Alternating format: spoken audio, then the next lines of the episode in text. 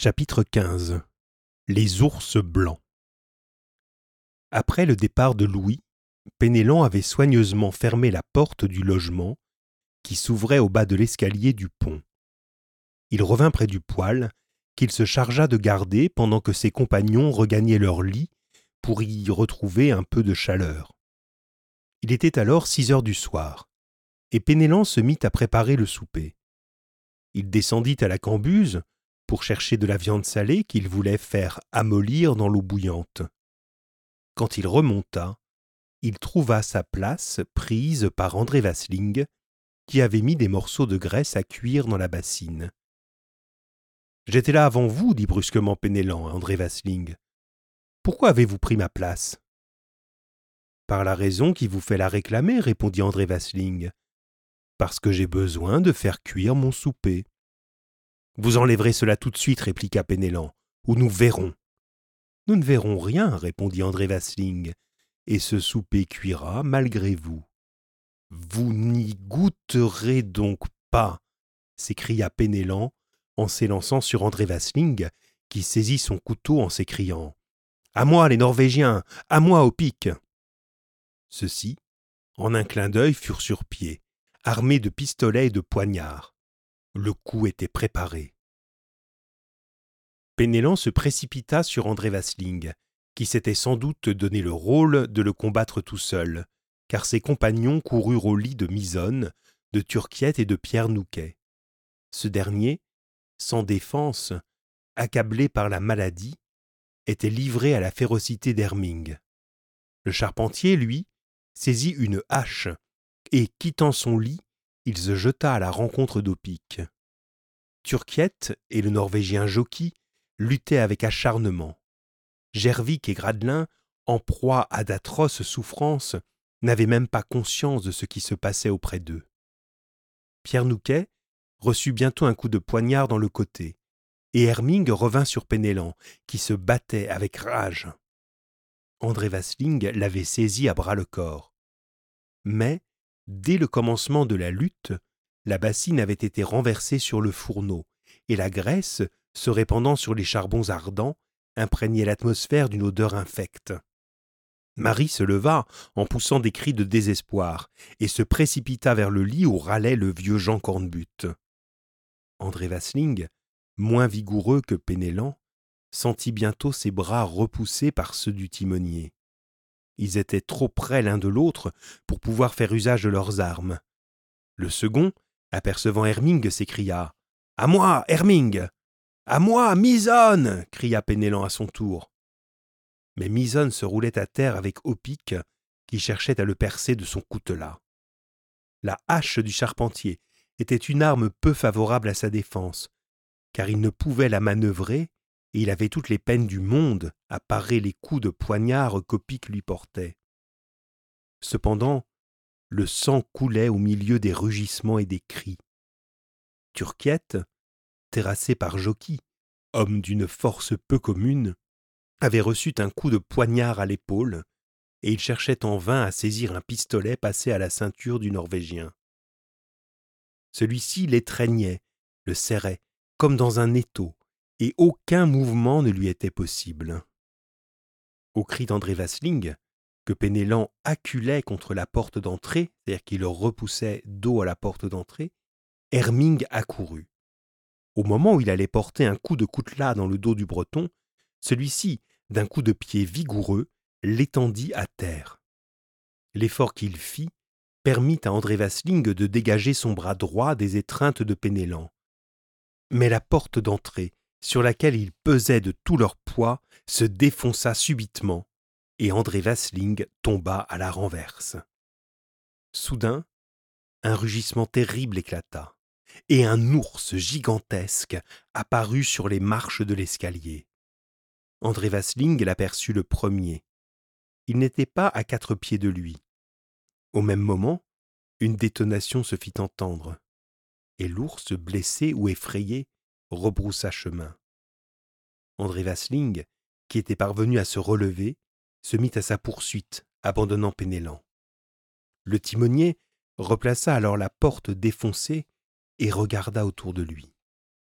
Misonne et Turquiette, étroitement garrottés, étroitement attachés par leurs ennemis, avaient été jetés dans un coin et faisaient de vains efforts pour rompre leurs liens. Pénélan se précipita à leur secours, mais il fut renversé par les deux Norvégiens et au pic. Ses forces, épuisées, ne lui permirent pas de résister à ces trois hommes, qui l'attachèrent de façon à lui interdire tout mouvement. Puis, au cri du second, ceux-ci s'élancèrent sur le pont, croyant avoir affaire à Louis Cornbutte. Là, André Vasling se débattait contre un ours auquel il avait porté deux coups de poignard. L'animal, frappant l'air de ses pattes formidables, cherchait à atteindre Vasling. Celui-ci, peu à peu acculé contre le bastingage, était perdu, quand une seconde détonation retentit. L'ours tomba. André Vasling leva la tête et aperçut Louis Cornbutte dans les enfléchures du mât de misaine, le fusil à la main.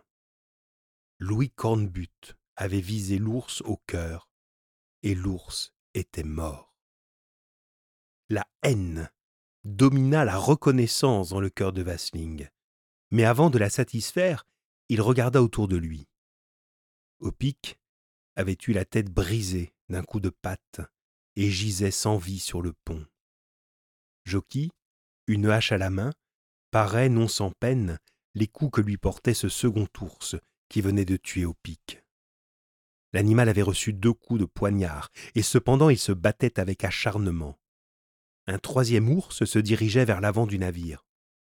André Vasling ne s'en occupa donc pas, et, suivi d'Herming, il vint au secours de Jockey. Mais Jockey, saisi entre les pattes de l'ours, fut broyé, et quand l'animal tomba sous les coups d'André Vasling et d'Herming, qui déchargèrent sur lui leurs pistolets, il ne tenait plus qu'un cadavre entre ses pattes. Nous ne sommes plus que deux, dit André Vasling, d'un air sombre et farouche, mais si nous succombons, si nous mourons, ce ne sera pas sans vengeance. Herming rechargea son pistolet sans répondre. Avant tout, il fallait se débarrasser du troisième ours. André Vasling regarda du côté de l'avant et ne le vit pas.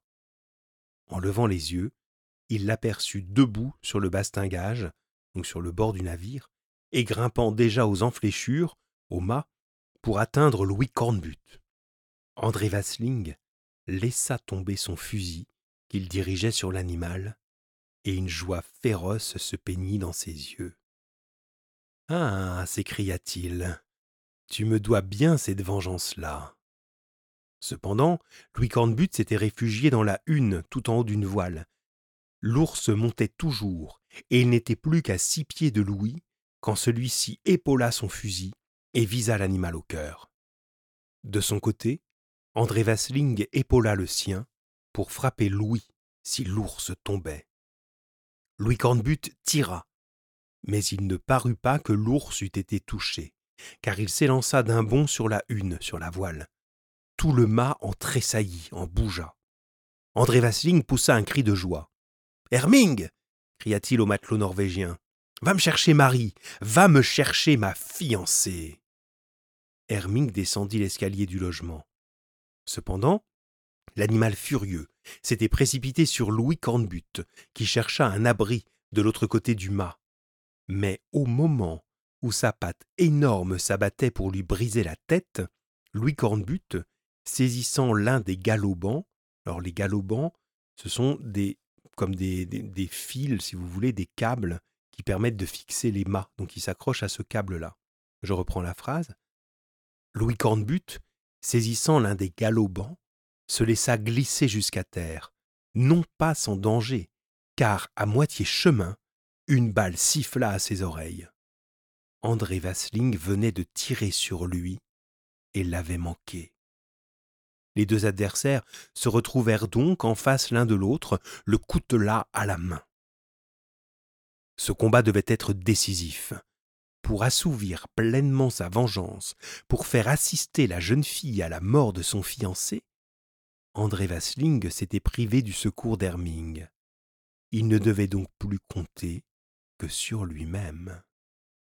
Louis Cornbutte et André Vasling se saisirent chacun au collet, au col, et se tinrent de façon à ne pouvoir plus reculer. Des deux, l'un devait tomber mort.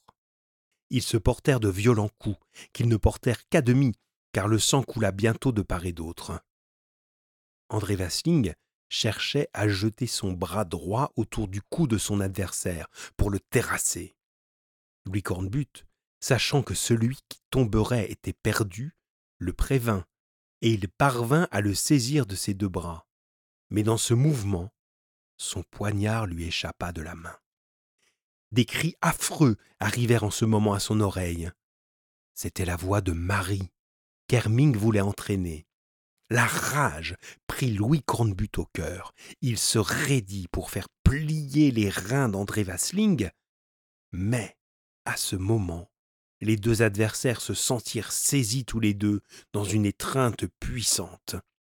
L'ours, descendu de la hune de Misaine, s'était précipité sur ces deux hommes. André Vasling était appuyé contre le corps de l'animal. Louis Cornbutte sentait les griffes du monstre lui entrer dans les chairs. L'ours les étreignait tous deux. À moi, à moi, Herming put crier le second.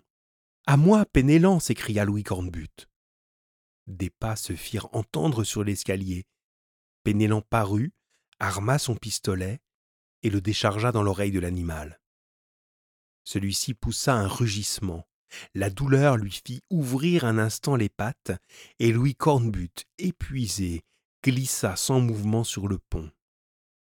Mais l'animal, les refermant avec force, dans une suprême agonie, dans une dernière énergie, tomba en entraînant le misérable André Vasling, dont le cadavre fut broyé sous lui.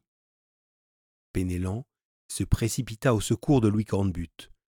Aucune blessure grave ne mettait sa vie en danger, et le souffle seul lui avait manqué un moment. Marie, dit-il en ouvrant les yeux. Sauvé répondit le timonier.